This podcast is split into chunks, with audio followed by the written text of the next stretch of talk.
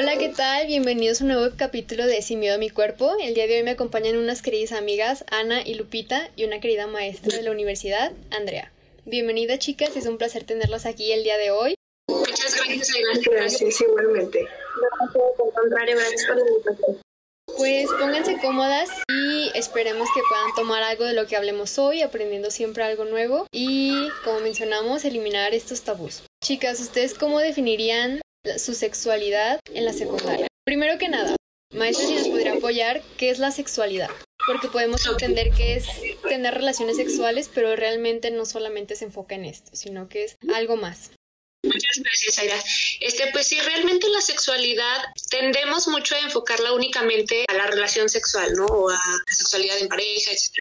Pero realmente la sexualidad es algo muchísimo más amplio, que tiene que ver realmente con todas las esferas de nuestra vida, con todas nuestras facetas de desarrollo como seres humanos. Sí, entonces realmente la sexualidad es un proceso fundamental para todas las personas y que tiene que ver con aspectos biológicos, con aspectos psicoafectivos y con aspectos sociales. Sí, entonces realmente tiene una influencia muchísimo más grande que únicamente el placer o la relación sexual. Entonces, es un conjunto de condiciones tanto anatómicas, es decir, el sexo con el cual nosotros nacemos, si nacemos con aparato reproductor femenino, si nacemos con aparato reproductor masculino. Tiene que ver también con la construcción del rol de género que vivimos ya sea un rol masculino o un rol femenino, que eso realmente no tiene mucho que ver con el hecho de que si tenemos genitales masculinos o genitales femeninos, si realmente es una construcción social que nos exige cómo comportarnos o qué expectativas debemos de cumplir de la sociedad referente a nuestro sexo de nacimiento, pero que eso realmente es algo aprendido, no es una idea con la cual nosotros nacemos, sino que es algo que la sociedad va construyendo y que nosotros de alguna manera vamos también adoptando. Tiene que ver también con la identidad de género, es decir, yo cómo me reconozco, cómo me siento conmigo mismo internamente, en mis pensamientos, en mis sentimientos. Y tiene que ver también cómo expreso yo ese género o esa idea propia ante la sociedad, ya sea con mis comportamientos, con la forma en la que interactúo, con la forma en la que hablo, con mis intereses, las actividades que realizo, etcétera, y tiene que ver también con la orientación sexual, que tiene que ver con la elección que yo hago de pareja, aquella persona que yo selecciono para depositar mi afectividad, para depositar mis deseos sexuales, para depositar cualquier cosa que me genere atracción hacia los demás. ¿ok? Entonces realmente la sexualidad es un conjunto de cosas diversas y que realmente está siempre presente en nuestra vida, pero eh, es un tema que está sumamente genitalizado y que por el hecho de que sea genitalizado nos avergüenza y pensamos que es algo malo y pensamos que no se debe de hablar de eso y que es un tema tabú porque pensamos que únicamente va dirigido al placer sexual, cuando en realidad no es algo muchísimo más amplio. Sí, totalmente de acuerdo que es un tema tabú porque si escuchamos inmediatamente la palabra sexo, porque la hemos escuchado en películas, en series, en novelas, en cualquier cosa la palabra sexo, inmediatamente pensamos en esto que es el placer sexual, cuando realmente es otra cosa. Si escuchamos la palabra sexualidad, automáticamente hacemos referencia a este concepto de placer. Entonces, como niños en esta etapa de secundaria que nos estamos conociendo, que nos estamos descubriendo, y tal vez en nuestras familias que nos reprenden o no dejan ver esta situación, este concepto como algo normal, sino que es como un tabú. Entonces al momento de querer experimentar o querer conocernos, automáticamente sentimos que está mal o nos sentimos mal por ello porque no se ha naturalizado como debería ser. Exacto, completamente de acuerdo. Lastimosamente, o sea, yo creo que la sexualidad es algo, algo natural, algo que vivimos el día a día, algo que está con nosotros 24/7, pero que en algún momento de la historia se empezó como a limitar mucho, se empezó a estigmatizar y a decir no, eso es prohibido precisamente porque únicamente se veía una parte de la sexualidad, cuando en realidad es un, un todo. ¿no? O sea, que realmente está todo el tiempo con nosotros, que no nos podemos alejar de eso porque es totalmente las dimensiones que nosotros tenemos como desarrollo, ¿no? Entonces, este sí es algo que la sociedad en algún punto de la historia empezó como a limitar, empezó a reprimir y que ahorita afortunadamente creo yo que ya está habiendo más apertura respecto a estos temas, que ya hay más información, que ya hay más conocimiento, eh, mucha diversidad, etcétera y, pues la verdad es algo, algo que a mí me da mucho orgullo, mucha felicidad. A mí también, y de hecho, este es el objetivo de todo este podcast, que aprendan, que escuchen, que se sientan en confianza y que aprendan a ver esto como algo muy normal Exacto. Mm. Ojalá que sí. ¿Usted o ustedes cómo definirían el cómo vivieron su sexualidad durante la secundaria? Bueno, yo creo que por parte de mi experiencia fue como un poco confusa, porque ya sabes, más que nada, en la secundaria empieza toda esa quisquillosidad, morbosidad, más que nada por parte de algunos compañeros, ¿no? De que se pone en juego todo lo que te explican sobre la sexualidad, más que nada por esa idea que acabamos de platicar de que todo lo relacionan con el placer sexual, todo lo toman referente a una relación sexual. Entonces, nunca hubo como que un 100% por parte de los alumnos de querer indagar o de comprender muy bien todos estos temas, sino yo creo que conforme fuimos creciendo, fuimos teniendo como que esa espinita de saber por qué nos pasaban tales cosas, tales otras. Y no sé, en mi caso no fue como que tan completa, sino yo creo que más bien por mi parte de que investigué y así como que no tanto la educación que me dieron en la secundaria. Sí, yo estoy de acuerdo. Yo creo que en la secundaria vemos los temas por encima.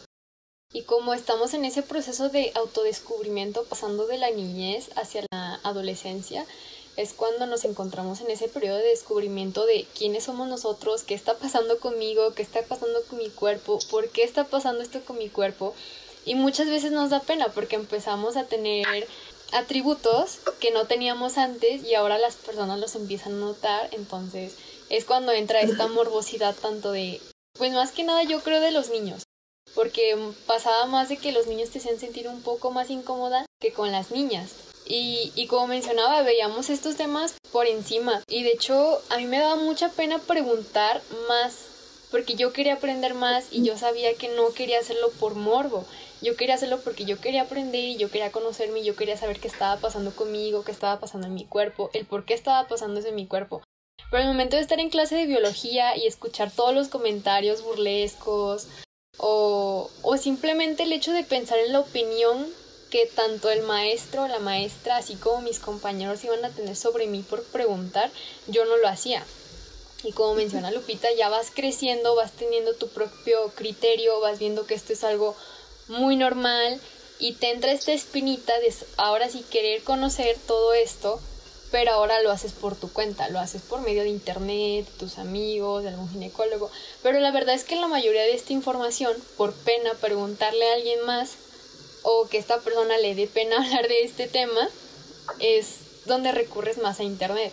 Pero claro, el internet no muchas veces te da las cosas concretas porque a veces puede exagerar y puedes decir, no, entonces lo que está pasando conmigo, conmigo está mal, tengo algo mal dentro de mí entonces, es importante reconocer que esta información en Internet no muchas veces completa, muchas veces tenemos que recurrir a una persona experta para hablar de estos temas, pero sin embargo, sí, yo creo que diría que la sexualidad durante la secundaria sería algo confuso y algo reprimido, porque no te dejan conocerte y no te dejan liberarte como te gustaría para aprender y conocer todo este concepto y ver todo lo que pasa de una forma pues madura y, y segura.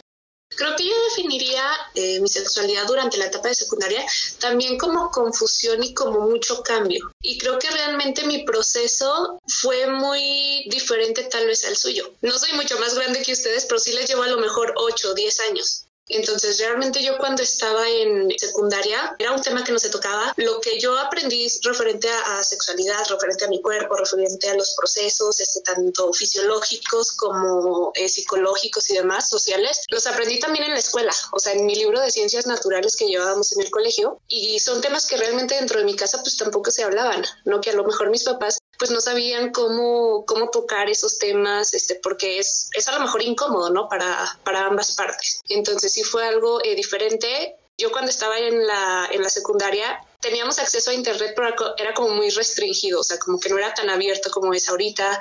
Los celulares no, no tenían internet, o sea, nada más era como mensajes de texto y así. Entonces realmente el acceso a la información sí era un poquito más pues más restringido, ¿sí? No tan abierto como ahorita. Y, lo que yo sabía referente a sexualidad era porque lo aprendía en la escuela, pero igual que Zaira me daba mucha vergüenza como preguntar de más, o sea, de que fueran a pensar mal de mí, que pensaran que preguntaba por, por morbo, que los demás iban a burlar, lo iban a agarrar como a, a burla, además. Este, entonces sí fue algo complicado y una etapa como de mucha confusión, porque son temas que no se hablaban. Entonces, si no hablaba ni con mi familia sobre eso, a veces hablaba con mis compañeras, que estábamos todas ahí más o menos pasando por la misma situación, pero después daba vergüenza de que a lo mejor yo ya estoy pasando por algo y mi amiga no lo está pasando y cómo le pregunto, este, y, no, qué pena. Y no sé, por ejemplo, en, el, en temas como algo normal como la menstruación, era de que, que nadie se entere que me está pasando y qué vergüenza y necesito ir a comprar toallas, pero hay un señor atendiendo y qué pena que me cobre ahorita lo vemos y lo vemos tal vez como cosas tan absurdas, pero que en su momento llegan a tener una importancia muy grande y un peso realmente muy significativo. Entonces yo creo que todos lo vivimos con mucha confusión, con mucha duda, con, con un montón de situaciones que no sabemos manejar porque es algo nuevo, algo a lo que durante varios años de nuestra vida nunca experimentamos y de repente hay así como un caos en todo nuestro cuerpo, un caos que, ni siquiera nosotros entendemos y es difícil también que los demás pues lo entiendan, ¿no? Entonces vivimos muchas veces este proceso en solitario, nada más nosotros solitos y nadie se entera porque nos da vergüenza y porque no sabemos cómo preguntar. Sí, entonces yo creo que también fue un, un punto para mí como de mucha confusión. Sí, exacto. Es algo, es algo confuso y es algo que en ese momento nos da pena. Como mencionamos, crecemos, lo vamos viendo como algo normal, pero en ese momento sí sentimos esa presión de, ay no, qué vergüenza, qué va a pasar, o qué vergüenza, esta persona va a cobrar y es niño, o qué vergüenza sacar una toalla femenina enfrente de un niño que va a decir. Y suele pasar esto que usualmente traficamos, entre comillas, las toallas femeninas. De que, oye, este, ando en mis días y saca la toalla escondidita así que nadie te vea y vámonos al baño. Sí, realmente sí, es un proceso complicado, un proceso, no sé qué palabra utilizar, o sea, porque realmente es, es, es algo como, o sea, como demasiado grande, o sea, como que muchas experiencias en muy poco tiempo. Entonces, sí es, sí es algo muy significativo, creo yo. Sí, pues prácticamente la secundaria es la etapa de las primeras veces donde experimentas tus primeras veces en muchos aspectos. Y creo que muchas veces desde la primaria empezamos a ver estos conceptos de sexualidad y estamos un poquito informados, creo que es la palabra, informados acerca de qué es lo que va a pasar, pero no estamos preparados para lo que va a pasar. Entonces algo totalmente nuevo que claramente como cualquier proceso, cualquier cosa, cuando es nuevo obviamente te cuesta trabajo un poquito acostumbrarle, agarrarle la onda, pero conforme va pasando este tiempo te acostumbras, ya tienes tus mañas y es un proceso, un proceso. Al, inicio te da pena, te da vergüenza, no le sabes, pero con el paso del tiempo, con la práctica, ya agarras tus propias mañas. Sí, va, va uno sobreviviendo, va uno saliendo a, y superando esa situación. Exactamente. ¿Ustedes cómo vivieron su periodo en esta etapa? Mm, bueno, yo fui de las niñas que se preocupaban mucho porque a mí me llegó el periodo como que un poquito después que mis demás amigas. Creo que mm, tenía los 14 recién cumplidos, algo así. Entonces a las demás les había bajado de que a los 12, a los 13, y yo tenía el pensamiento de que no era como una niña normal porque todavía no me bajaba y que no iba a desarrollarme, no sé, cosas por la misma desinformación. Entonces, una vez que me bajó por primera vez, afortunadamente yo estaba en mi casa, ya recurrí a mi mamá, me dio toallas sanitarias, pero nunca me explicó en sí lo que venía después de esto, lo que iba a pasar en mi cuerpo, a qué se debía esto, nada solamente me dio un paquete de toallas y me dijo de que ten, esto lo vas a estar usando cada mes, cada que te baje, cada que te salga sangre por ahí. Y ya yo dije que, ah, bueno, está bien, está bien. Pero yo estaba demasiado emocionada porque al final, finalmente yo ya era normal, ya me había bajado, ya me iba a empezar a desarrollar. Y busqué por primera vez en internet a partir de ahí sobre la menstruación, pero yo no entendía de qué nada en ese, en ese tiempo, porque yo veía muchas fases y así, y em, era confusión todavía en ese entonces, pero conforme pasaba el tiempo, mis ciclos se regularizaron y así, entonces yo ya empecé a conocer más de mi cuerpo, pero veía que me empezaba a salir bello y decía, ay, ¿por qué me sale tan rápido? Creo que ahí fue la primera vez que agarré un libro de biología. Tampoco lo entendía muy bien claramente, pero ese proceso de querer conocer todo fue a partir de ahí, de, de mi primer periodo. yo creo que cabe mencionar que aunque busquemos información en internet o en libros, la información está ahí y la podemos interpretar a nuestra manera, pero no muchas veces la interpretamos de la manera correcta. Entonces a veces necesitamos a alguien que nos oriente y nos diga, no, tranquila, mira, esto pasa por esta razón, por esta razón, no te asustes, es normal, porque nosotros interpretamos esa información y no muchas veces la interpretamos de esa buena manera o de la forma en la que es. Sí, yo creo que, o sea, estoy totalmente de, acuerdo contigo. Información podemos encontrar en un montón de, lugares y es lo que, eh, lo que comentabas al inicio, ¿no? Que me pareció muy acertado. Hay información, tenemos información, pero no la preparación. Nadie, no, nadie nos dice, ah, un, dos, tres, vas. No, o sea, es algo que de repente empieza a, suceder y que empieza a generar realmente eh, mucho cambio, mucha incomodidad, mucha confusión, etcétera. Entonces, este sí es algo fuerte. Yo, por ejemplo, en cuanto a esta cuestión del primer periodo, les digo, yo tenía la información porque era lo que veía en ciencias naturales y, nada más. Y sabía que en algún punto de mi vida pues me iba a, suceder, ¿verdad? Pero uno no está preparado para que le suceda. Y entonces cuando te sucede, pues obviamente te asustas y te paniqueas y es como, ¿qué hago con esto? ¿O a quién le digo? ¿O qué onda, no? Entonces yo también pues fui luego con mi mamá y mi mamá me dijo, ah, no, este, tu regla, eh, cada mes vas a pasar por este proceso y no sé qué. Y ya también me llevó a, comprar las toallas sanitarias y todo esto, pero también fue un proceso que te impacta, ¿no? De cierta manera, porque es algo que, nunca habías vivido, de repente aparece y ya sabes que, que vas a vivir con esa condición un montón de años. Entonces, pues sí, también es un proceso un poquito complicado. Sí, exactamente.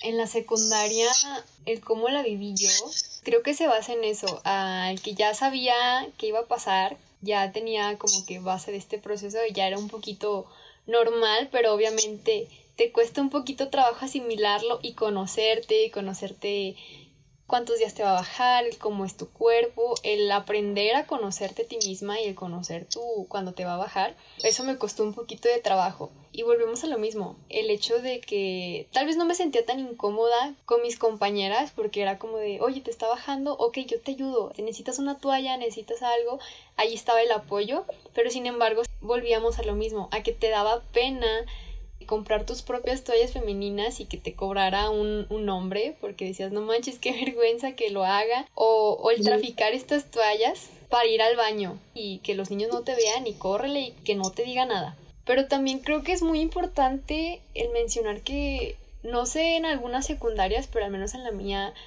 no teníamos este dispensorio de productos femeninos como tal vez en otras escuelas. No sé si nada más haya sido en mi secundaria, o también haya sido en otras secundarias, pero creo que es muy importante tener este tipo de, de máquinas, porque para alguna emergencia que no estés preparada, ahí vas rápido y agarras una, te la pones y todo cool, todo bien, pero al menos en mi secundaria no teníamos esto y creo que sí es algo muy importante que deberían tener en conciencia todas las escuelas, no solamente las secundarias. Sí, yo creo que también porque la verdad es, es muy útil. Pero yo creo, o sea, bueno, a mí no me tocaron esas máquinas ni en secundaria, ni en prepa, ni en la carrera. Eh, me tocaron ya hasta que empecé yo a laborar en instituciones y demás, ya vi que había acceso a esas máquinas y que realmente te, te salvan de un apuro, ¿no? Que realmente son muy prácticas. Y yo creo que, eh, que en estos años recientes se empezaron a implementar en diferentes instituciones, en diferentes escuelas, etcétera. Pero yo creo que antes no se hacía precisamente por ese tabú de que no se habla de que la mujer menstrua, de que no se habla de la parte sexual, de los genitales y que vaya, es un proceso totalmente normal, algo totalmente natural, pero sí teníamos como muy reprimido, ¿no? Entonces yo creo que, que ya está habiendo lo que les decía, más apertura mental, social, emocional referente a este tema y eso hace que haya acceso a muchísimos otros servicios y, y un montón de cosas nuevas más. Exactamente. Creo que también algo muy importante por mencionar es el cómo sexualizamos los senos. Los senos como otro punto de nuestro cuerpo este, son zonas erógenas, que al estimularlas pues podemos sentir placer, este, que al estimularlas pues hay una reacción, etcétera. Entonces, yo creo que por eso socialmente se ha tomado como esa característica de tener algo pues, tan sexualizado, ¿no?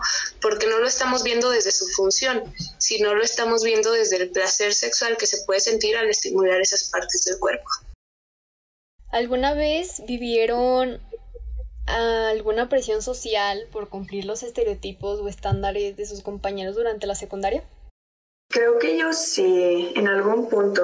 En la secundaria típicamente las niñas empiezan a arreglar entre más grandes estén, entre, no sé, tercer año de secundaria y así. Yo sí sentí en algún punto de que veía niñas más arregladas y yo decía de que, ay, mañana me voy a arreglar más. Y ya de que al día siguiente llegaba 10 minutos antes, me pasaba 10 minutos en el baño, porque yo empecé a maquillarme creo que en la secundaria ya en segundo de secundaria, por lo mismo, porque yo quería sentirme de cierta manera como aceptada, no lo sé, porque yo decía que, ay, si no me arreglo, ningún niño se va a fijar en mí y pues no. Y ya, pues, son pensamientos que tienes, no sé, más que nada en esa etapa, pues sí, de que, que tu amiga ya dio su primer beso y tú todavía no, entonces te tienes que arreglar más para que consigas a un niño y un beso, y pues no, claramente no, ¿verdad? Pero pues esos pensamientos sí los llegué a tener. Entonces sí hubo como que esa etapa en la que yo traté de encajar en ese estándar de belleza que estaba como que ya impuesto de cierta manera y que ya ahorita que me pongo a pensarlo fue un poco ridículo, ¿no?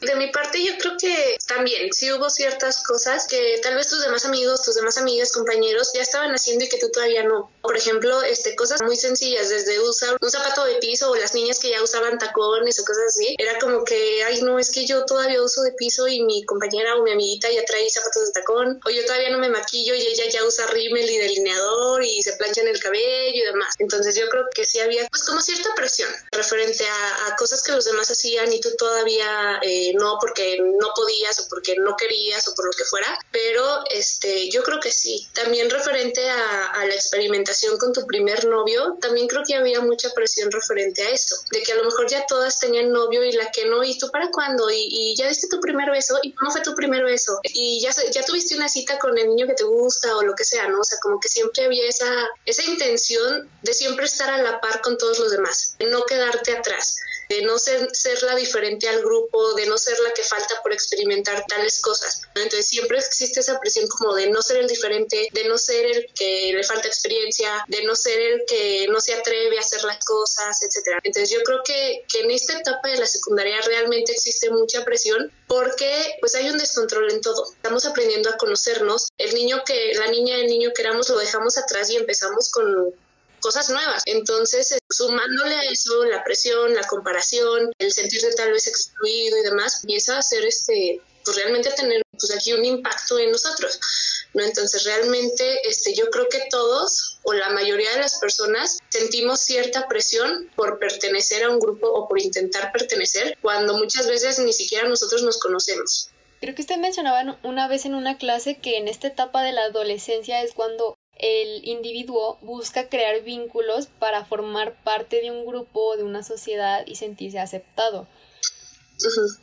Mm, yo también sentí esa presión social, aunque pues no la hayamos interpretado de esa forma, pero sí creo que todas y todos hemos sentido esa presión social de cumplir esos estereotipos o esos estándares de ir a la par con nuestros compañeros, con nuestros amigos como mencionó Lupita, de que a niñas ya les había bajado a los 12 y ella todavía no, y, ¿y a mí para cuándo? Entonces ella ya quería tener ese proceso para estar igual que las demás chicas. De igual manera con el maquillaje, con los novios, con todo. Esa presión del que esta tu compañera, tu amiga ya dio su primer beso y, y tú para cuándo. Que ya todas igual, todas empiezan a tener novio y tú quieres también experimentar qué se siente, pero no se te da la oportunidad o no quieres. Y existe esa presión que, que te imponen de yo ya di mi primer beso, yo ya tuve eh, mi primer faje, mm, un millón de cosas y tú dices, ¿y yo para cuándo? ¿Cuándo va a pasar? Y a veces no te sientes preparada y a veces suele pasar esto de que es por darle gusto, por ir a la par con estas chicas o con tus compañeros, haces cosas de las que luego te arrepientes.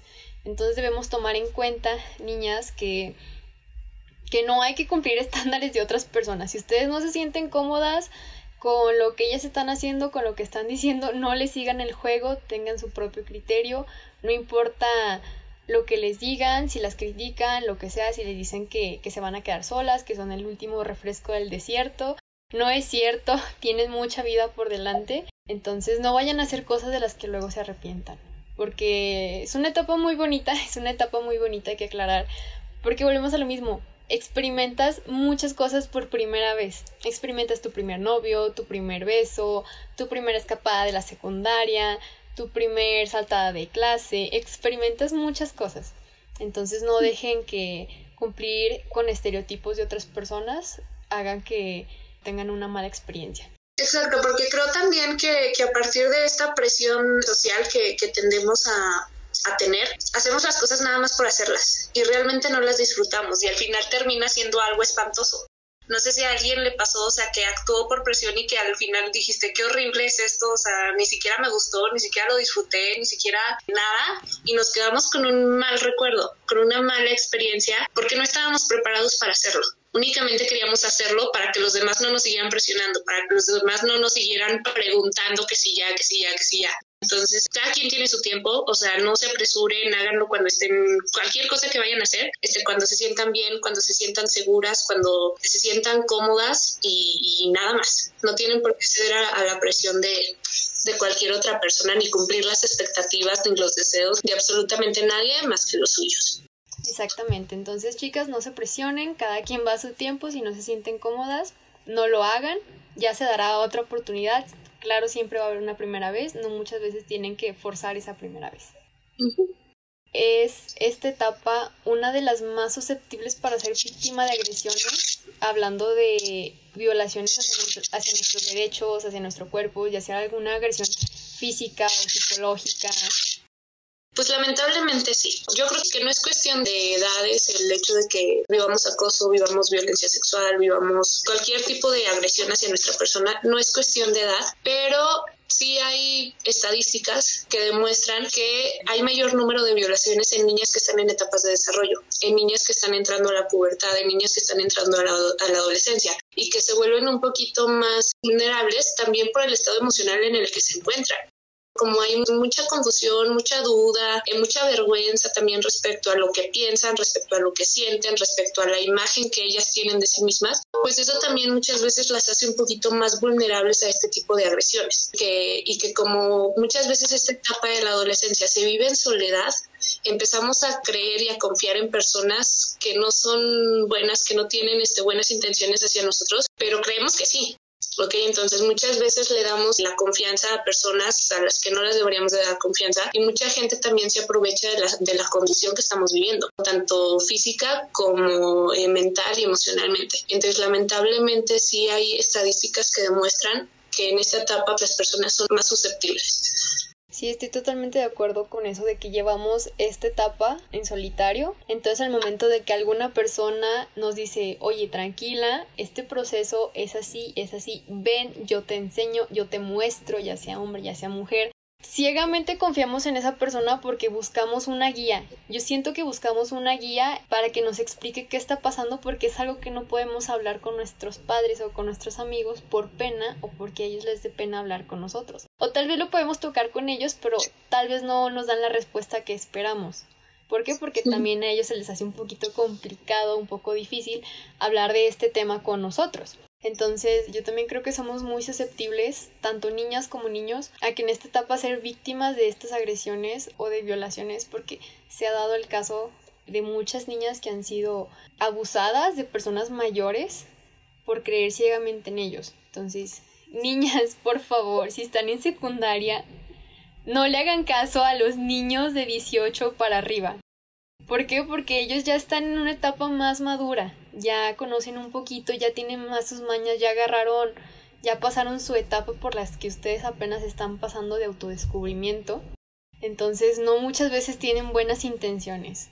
O a ustedes les falta mucho por crecer, les falta mucho por vivir, les falta mucho por experimentar. No dejen que una persona mala, hombre o mujer, llegue a su vida y les crea una mala experiencia y les arruine toda esta bonita etapa. Porque como mencionamos, como ustedes están en un autodescubrimiento, quieren saber el por qué, es muy fácil que alguien llegue y les diga yo te puedo enseñar. Entonces tú crees ciegamente en esta persona y no muchas veces es algo bueno. Entonces cuídense mucho de verdad.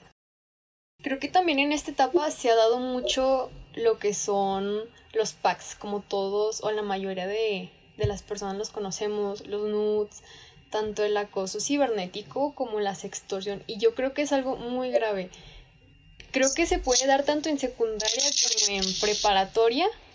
¿Por qué? Porque sigues en este proceso de, de descubrimiento, de estar a la par con otras personas, en esta competitividad y no tienes esta información o quieres quedar bien con otras personas haciendo este tipo de cosas cuando realmente no debes. ¿Por qué? Por cuidarte a ti más que nada. Y se ha dado mucho esto de, del acoso. Pues el tema de las PACs y de las NUD hay que dejar claro que es una, eh, pues una práctica sexual conocida como el sexting, que tiene que ver con el intercambio consensuado, siempre consensuado y voluntario de mandar mensajes o contenido multimedia de índole erótico. Entonces eso es una práctica respetable para quien que la quiera llevar a cabo, pero siempre y cuando pues hay que tener ciertas cuestiones de seguridad, o sea, realmente hacerlo con nuestra propia voluntad y reconocer también los riesgos que esa práctica puede llegar a tener, ¿no? Lo que tú dices, el acoso cibernético, la extorsión, etcétera, que realmente son delitos el hecho de que alguien comparta contenido sexual que no es el propio, que es de alguien más, una información que de repente te llega y alguien más la comparte o tienes fotos de alguien más y tú te sientes con el derecho de compartirlo simplemente porque lo tienes la información en tu celular, entonces eso es un delito y ya está este, tipificado, ya hay regulaciones dentro de la Constitución que castigan este tipo de agresiones sexuales. Entonces es importante tampoco censurarlo, les digo, cada quien llevar a cabo las prácticas que, que gusten llevar con lo que se sientan cómodo, pero es importante que sean prácticas consensuadas, que tanto tú como la persona a quien le vas a enviar la información estén de acuerdo estar consciente de que la otra persona quiere recibir esa información, porque también el hecho de que tú le envíes fotos a alguien que ni siquiera te las ha pedido, también es una agresión, también es una violación. Entonces, pues siempre hay que tomar las cuestiones con seguridad, saber los riesgos del Internet, practicarlo personas que sean mayores de edad, porque cuando lo practican menores de edad se puede tomar como pornografía infantil. Entonces también hay que reconocer que las prácticas pues tienen que ser para personas mayores de, de edad. Tomar este como seguridad el no utilizar redes públicas redes de Internet público donde nuestra información puede estar ahí volando por algún múltiple eh, universo del Internet. Entonces, sí son prácticas respetables que las personas pueden llevar a cabo si, si están de acuerdo o no, pero siempre reconociendo el riesgo. Y en dado caso de que nuestro contenido se llegue a difundir, también actuar, levantar la voz, denunciar, tomar las medidas necesarias para que se castiguen de esos hechos. Sí, creo que es algo muy importante. De hecho, tiene que ver aquí ya el castigo, que es la ley Olimpia, para difusión de este tipo de contenido sin tu consentimiento. Y es algo muy importante y a mí se me hace una ley de verdad muy genial, muy cool, porque yo viví este tipo de, de situaciones. Bueno, tal vez yo no, pero sí estuve en contacto con personas que tuvieron este tipo de situaciones y realmente es algo que las abruma demasiado. Y el hecho de comentarlo con sus papás, con sus amigos, esa pena que sienten, esa vergüenza que sienten porque se hayan difundido sus fotos íntimas, de verdad es algo muy, muy, muy difícil. Y es algo que, que realmente debe tener un castigo porque no es justo, porque creo yo le estás mostrando, le estás dando la confianza a alguien de ver tu cuerpo y esta persona lo toma de una mala manera y lo difunde, lo comparte sin tu consentimiento, ya empieza aquí una agresión hacia tu persona. ¿Ustedes vivieron algún tipo de, de, experiencias de este estilo que nos puedan platicar? Porque sé que tal vez muchas niñas están pasando por algo de este estilo o pasaron por algo así y se van a sentir identificadas. Y también pues ver qué consejo podemos darles para que actúen y, como menciona la maestra, alcen la voz y no se queden calladas. Ya hay una ley que las protege, entonces no se queden calladas, de verdad. Considero también que mm, en algún punto que alguien te llegue a pedir algún tipo de nudo o algo así y tú no estés de acuerdo con mandarla, no te tienes que sentir de ninguna manera presionada por tener que mandar la fuerza, solo por tener esa necesidad de satisfacer a la otra la, a la otra persona, perdón. O sea, aunque la otra persona te eche un rosario entero de que no la quieres, trata de jugar contigo mentalmente, psicológicamente, tú no estás en ninguna obligación de mandar pues contenido que no quieres.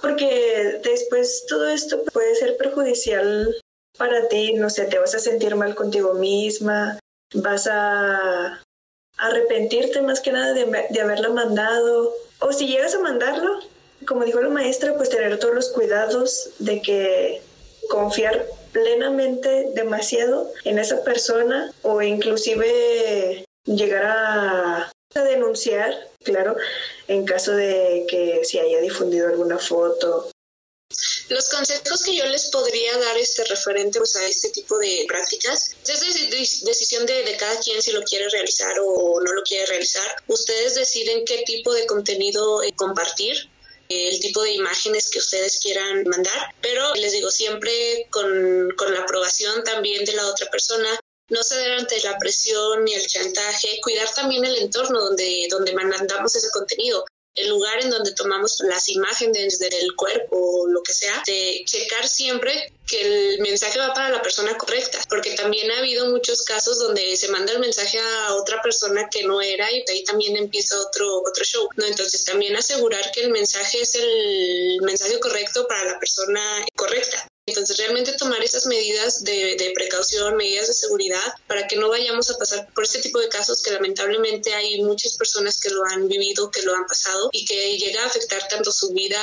emocional como su vida social y también en partes les llega a afectar en a cuestión biológica, ¿no? Cuestiones de su cuerpo a partir de una depresión, a partir de algo que se desencadena de esa situación. Entonces, tener cuidado, o sea, no es algo que tengamos que limitar, que decir, no, es totalmente malo, porque llega a cubrir ciertas necesidades que también tenemos, ¿no? También sabemos que el Internet no nada más es para buscar información, sino que realmente es que tenemos la oportunidad de buscar servicios y atención y productos de cualquier tipo. Entonces, era lógico que esta práctica sexual iba a salir a funcionar, ¿no? O sea, que se iba a dar, pero es importante que se haga todo regulado, que se haga todo este, consensuado, con seguridad, con confianza y, demás, ¿no? Para que haya una buena experiencia y se pueda disfrutar como se debe disfrutar.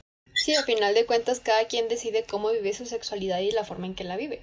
Pero creo que sí es muy importante tocarlo en secundaria porque como mencionamos somos más susceptibles a este tipo de acoso, a este tipo de sextorsión, a esta presión, a este juego psicológico de que si no me la mandas ya no te voy a querer y vamos a terminar. Entonces volvemos al mismo, como queremos estar dentro de un ambiente que nos acepte, hacemos cosas por otras personas aunque no queramos. Entonces, lo que yo fui testigo fue de, de, este tipo de prácticas, de que alguna compañera envió fotos a, a, una persona y esta persona sin su consentimiento las difundió y los niños tenían grupos donde, no sé, se llamaba quemones tal escuela, quemones tal ciudad y no solamente donde vivimos nosotras, sino supongo que en la mayoría de, del país se creaban estas páginas o se creaban páginas falsas en Facebook o en Instagram donde se publicaban estas fotos íntimas de la chica, más que nada. También de los chicos, pero era un poquito más notorio con las chicas. Y sí se llegó a dar con una conocida que la llegaron a extorsionar de una forma muy fea crearon una página en Facebook, la empezaron a mandar mensajes de que tenían sus, sus fotos íntimas y que si no hacía lo que le pedían las iban a difundir. Obviamente, como mencionamos, somos más susceptibles a este tipo de, de acoso, de agresión y obviamente en este momento no sabemos qué hacer porque es como, ¿qué hago? Si no lo hago, las van a difundir, pero si lo hago va a ser peor o le van a decir a mi familia. Entonces existe esta pena de, de contarle a tu familia, de contarle a tus amigos y sentirte juzgada. Cuando realmente niñas no debe ser así, no debe ser así, no deben sentirse así, porque fue una equivocación tal vez, o ni siquiera una equivocación porque la persona que lo está haciendo mal, la persona que lo está difundiendo, pero no deben de sentirse mal. Ya fue una experiencia, ya ni modo, pero tiene solución. Pero en este caso de esta chica, ella hizo lo que esta persona anónima le pedía, y realmente fue la cosa mucho peor porque no solamente tenía las fotos que ella había enviado a alguien, sino que también le empezó a sacar más fotos, más videos con ropa interior, sin ropa interior. Y de verdad fue un caso muy fuerte y no solamente fue con ella, sino fue con varias compañeras y, era la misma persona o los mismos anónimos y de verdad fue una experiencia muy fuerte, a final de cuentas tuvieron el valor de hablarlo con dirección, con prefectura, con el tutor y hubo algo al respecto, ya tenían ellas sus sospechas de más o menos quién era, o tal vez no de quién era, pero tenían la certeza de que estaba en nuestro grupo. Se habló con el tutor, el tutor dio un discurso y al día siguiente o ese mismo día por la tarde este anónimo mandó mensaje y dijo que lo perdonara. Después de todo el daño que le había causado, después de haber difundido su contenido sin su autorización, después de haber toda esta extorsión porque le, le decía, era alguien cercano a ella o alguien que la conocía, alguien que estaba en contacto con ella, porque le decía, hoy estabas de tal humor, hoy ibas vestida de esta manera, yo conozco a tu familia, yo conozco a tus papás. Entonces, definitivamente era alguien que la conocía. Esta persona, suponemos, fue de nuestro grupo, se habló con el tutor, el tutor del discurso y como mencionas, por la tarde el anónimo mandó mensaje, le pidió perdón y cerró toda la cuenta. Entonces esta persona se asustó.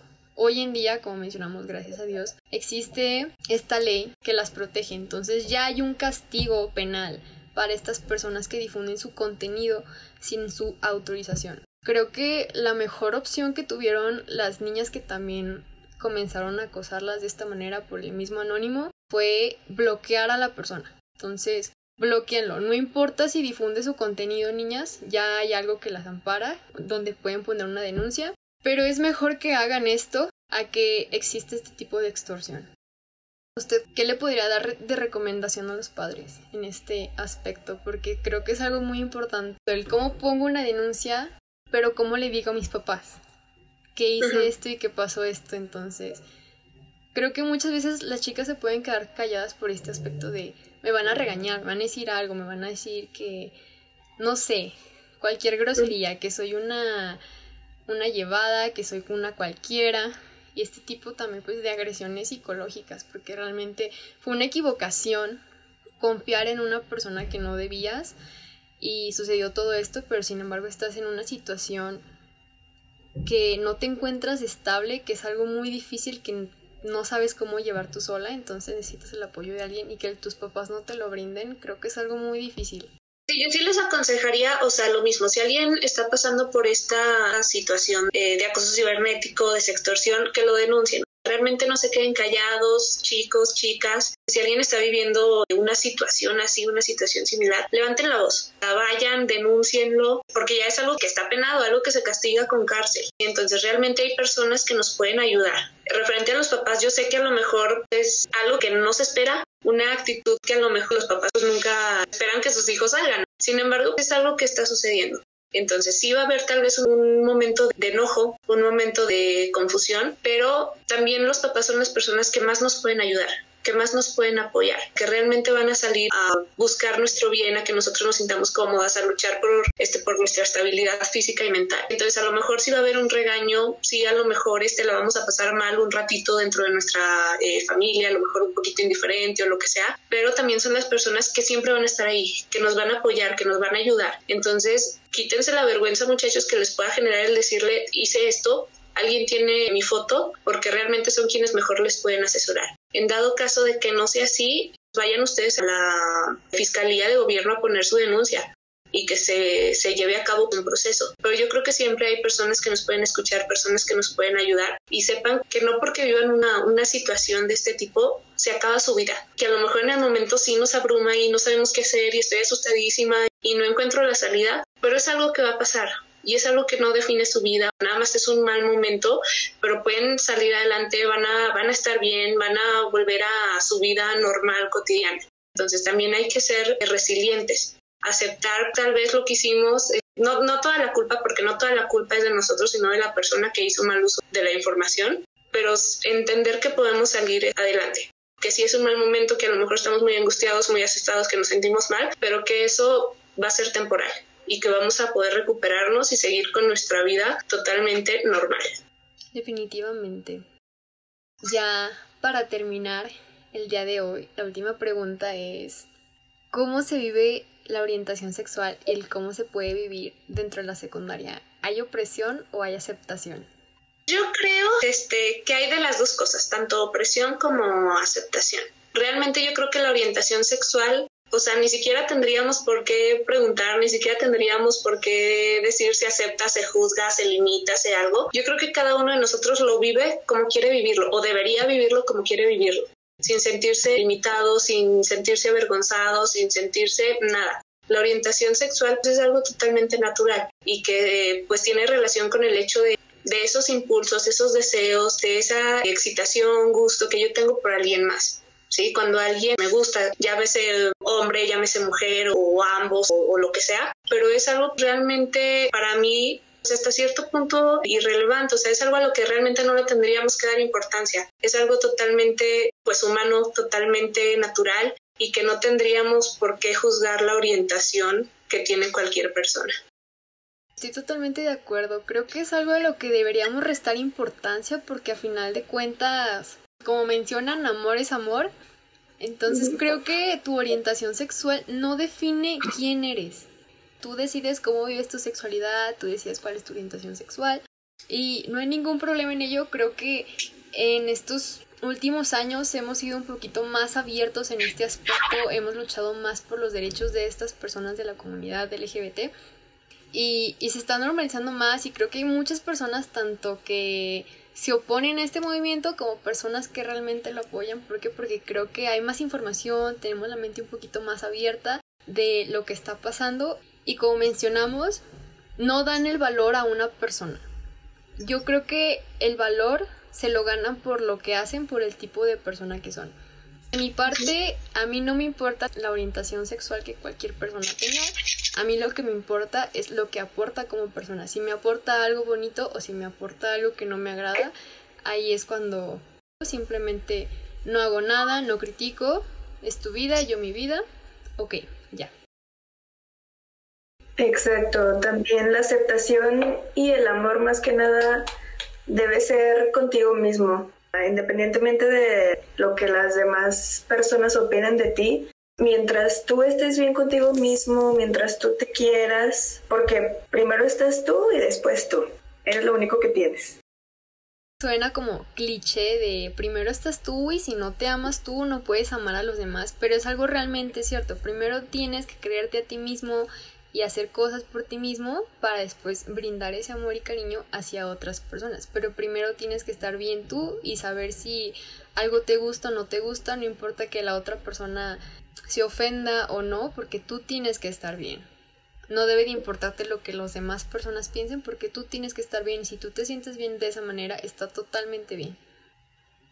Exacto, yo creo realmente que, que, nuestras generaciones son la generación del cambio, o sea, realmente sí creo fielmente en, en eso y que yo creo que es algo que socialmente se está viendo que está habiendo mucha, mucha apertura a todo este tipo de, de, temas de la diversidad sexual y es algo que realmente me emociona porque sé que hay gente que ha sufrido mucho por ser juzgados por su orientación sexual, personas que realmente vivieron muy limitadas, personas que vivieron realmente en el rechazo, en el exilio por su orientación sexual. Entonces, para mí, se los digo, es algo totalmente irrelevante. O sea, no, no me importa quién te gusta, quién no te gusta, porque no es algo ni que me beneficie ni, ni que me perjudica.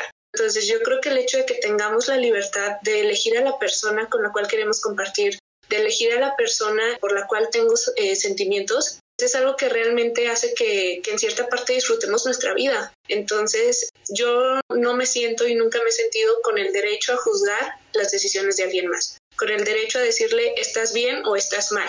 Yo creo que cada uno de nosotros debería de tomar este, las decisiones, hacer de su vida lo que quiera, compartirla con la persona que quiera, siempre y cuando no perjudiquen la dignidad y la integridad de las personas que están alrededor. Entonces, de ahí en más, que cada quien haga de su vida realmente lo que quiera, que, que hagan lo que les haga felices y nada más. Entonces, les digo, para mí la identidad y la orientación sexual de una persona no es importante. O sea, yo lo veo únicamente como lo que es, como persona, como ser humano, con cualidades también con a lo mejor algunas características que en dado caso pueden llegar a no ser tan agradables, pero es precisamente eso lo que lo hace persona y que su identidad y orientación sexual no lo definen como algo bueno, como algo malo. Eso lo definirá tal vez la, los actos que él pueda tener en su vida cotidiana, pero no las cuestiones que vayan relacionadas a sus deseos, al amor, a la afectividad que esa persona puede dar y puede recibir también. Sí, totalmente de acuerdo. Somos personas, cada quien hace de su vida lo que le plazca y no hay que juzgar. Realmente creo que aquí entra la frase de si no me afecta, no me importa. Ya, por último, antes de despedirnos, ¿algún consejo que le quieran dar a todas las chicas que nos escuchan, todas las chicas y chicos que nos pueden estar escuchando?